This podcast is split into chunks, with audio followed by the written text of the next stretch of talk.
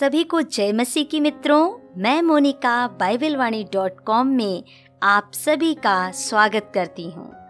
आज हम सुनेंगे विश्वास को बढ़ाने के चार अचूक उपाय। लूका सत्रह के पाँच में तब प्रेरितों ने प्रभु से कहा, हमारा विश्वास बढ़ा। परमेश्वर के लिए बड़ा और सामर्थी काम करने के लिए हमें विश्वास की ज़रूरत है। जैसे इब्रानियों की पत्री 11 अध्याय में लोगों ने किया। हमारा उद्धार विश्वास से हुआ है और विश्वास से ही हमने प्रभु यीशु मसीह को अपना उद्धार करता करके ग्रहण किया है, क्योंकि हम रूप को देखकर नहीं, पर विश्वास से चलते हैं।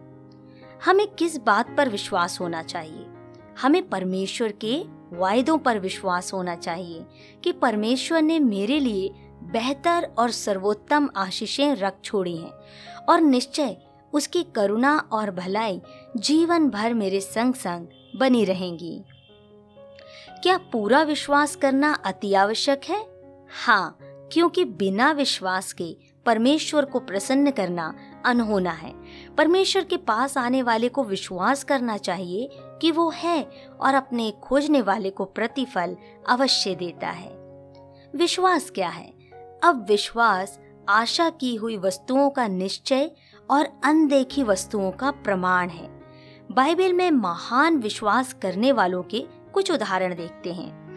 नूह ने बारिश नहीं देखा था, फिर भी विश्वास करके बड़ा जहाज़ बनाया। अब्राहम प्रभु की आज्ञा पाकर उस देश को निकल गया, जहाँ नहीं जानता था। यूसुफ नहीं जानता था कि कभी उस सजा की कैद से आज़ाद भी होगा कि नहीं, उसने जो कभी किया ही नहीं है। पवित्र रहा और विश्वास योग्य रहा। मूसा फिरोह का पुत्र कहलाने से इनकार कर दिया और सारी संपत्ति को ठुकरा दिया। विश्वास से ही उसने भेड़ बकरियाँ चराना और दुख सहना ज़्यादा मुनासिब समझा। यहोशु विश्वास से यरीहो की दीवार को गिरा पाया। राहाब विश्वास से इब्री लोगों को छिपा पाई। गिदोन विश्वास से 300 लोगों के द्वारा एक लाख पैंतीस हज़ार को हरा दिया। दाऊद विश्वास से एक पत्थर की मदद से गोलियात को मार गिराया। एलिया ने प्रार्थना की और साढ़े तीन वर्ष तक बारिश रुक गई। प्रिय मित्रों, ये सब कुछ विश्वास के कारण हुआ। विश्वास की रुकावटें जब आपको लगता है कि कुछ नुकसान होगा, जब आपको लगता है यह तर्कसंगत नहीं है, जब परिवार और मित्रों का दबाव होता है, जब विश्वास के कारण आपको कष्ट उठाना पड़ता है।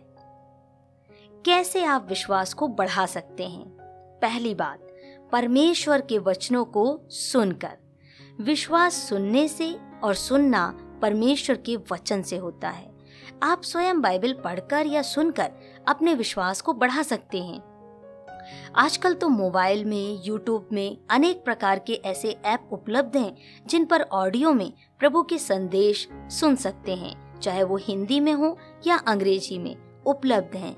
आप उन्हें सुनकर परमेश्वर के वचन में अपना विश्वास बढ़ा सकते हैं। ऐसा ही एक पॉडकास्ट है, जिसे गूगल में आप सर्च करके मेरे द्वारा बोले गए संदेश को भी सुन सकते हैं। हिंदी क्रिश्चियन पॉडकास्ट और हिंदी गॉस्पल स्टोरीज इन पर क्लिक करके आप संदेशों को सुन सकते हैं और अपने विश्वास को बढ़ा सकते हैं। दूसरी बात, बीते समय में परमेश्वर के द्वारा किए गए आश्चर्य कर्म को स्मरण करने से। दाऊद ने गोलियात को मारने से पहले ऐसा ही किया। उसने याद किया कि कैसे परमेश्वर ने उसके द्वारा शेर और भालू को मारा था। दाऊद एक चरवाहा था, लेकिन बचपन से ही परमेश्वर की आराधना करता था और उनके लिए गीतों को लिखता था। परमेश्वर ने दाऊद के हाथों से बड़े बड़े अद्भुत कामों को करवाया था, जैसे शेरों को, भालू को मारना। एक बार जब दाऊद के भाई, जो राजा के पास सैनिक का काम करते थे, उनसे मिलने गया। तो क्या देखा कि राजा और उसके सारे सैनिक एक अविश्वासी सेना से डर रहे हैं और एक दानव रूपी गोलियात उन्हें ललकार रहा है। तब दाऊद ने राजा शाउल को बताया और अपने पुराने दिनों को स्मरण किया कि किस तरह से परमेश्वर ने उसके हाथों बड़े शेर और भालू को मार दिया है, इसलिए उसका विश्वास बढ़ा और वह एक चिकने छोटे पत्थर से ही उस बड़े दानव रूपी शत्रु को एक गोफन के द्वारा मार गिराया। यदि आप यदि आप आज ऐसी समस्या का सामना कर रहे हैं तो ऐसे समय में अपने बीते समय को परमेश्वर के द्वारा किए गए कार्यों को स्मरण करें और देखें कि किस तरह आपका विश्वास बढ़ता है। यदि परमेश्वर बीते समय में बड़े बड़े काम कर सकता है तो वो आज भी कर सकता है। तीसरी बात, जो आप पहले से जानते हैं उन्हीं बातों में प्रभु के आज्ञाकारी रहें। जो थोड़े से थोड़े में विश्वास योग्य रहता है, वह अधिक में भी विश्वास योग्य रहेगा।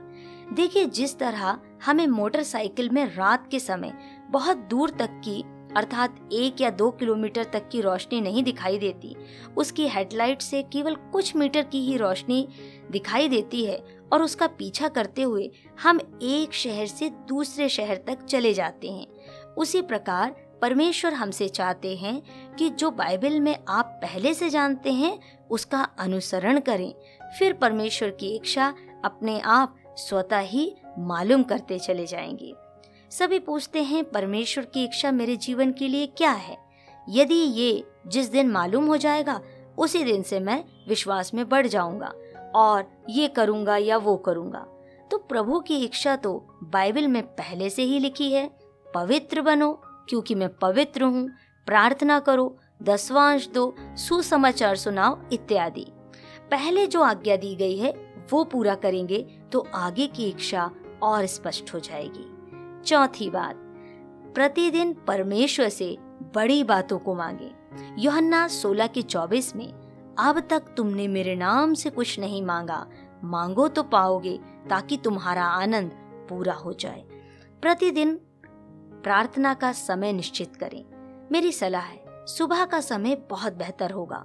किसी ने कहा है, यदि सुबह सुबह आप परमेश्वर के चेहरे को निहारना सीख जाएँगे तो पूरा दिन आपके लिए बाकी सभी चेहरे छोटे नज़र आएँगे। अर्थात किसी भी समस्या में आपको फंसना नहीं पड़ेगा, किसी से डरना नहीं पड़ेगा। जिस प्रकार राजा दाऊद कहने लगा, जिस समय मुझे डर लगेगा, मैं तुझ पर भरोसा रखूँगा। प्रिय मित्रों, विश्वास करती हूँ, आज का यह संदेश आपको आशीष दिया है। यदि हाँ तो इसे ज़रूर लाइक करें। इस वेबसाइट को औरों के साथ साझा ज़रूर करें। तो सुनते रहें बाइबिल डॉट कॉम में मोनिका के साथ परमेश्वर के वचन।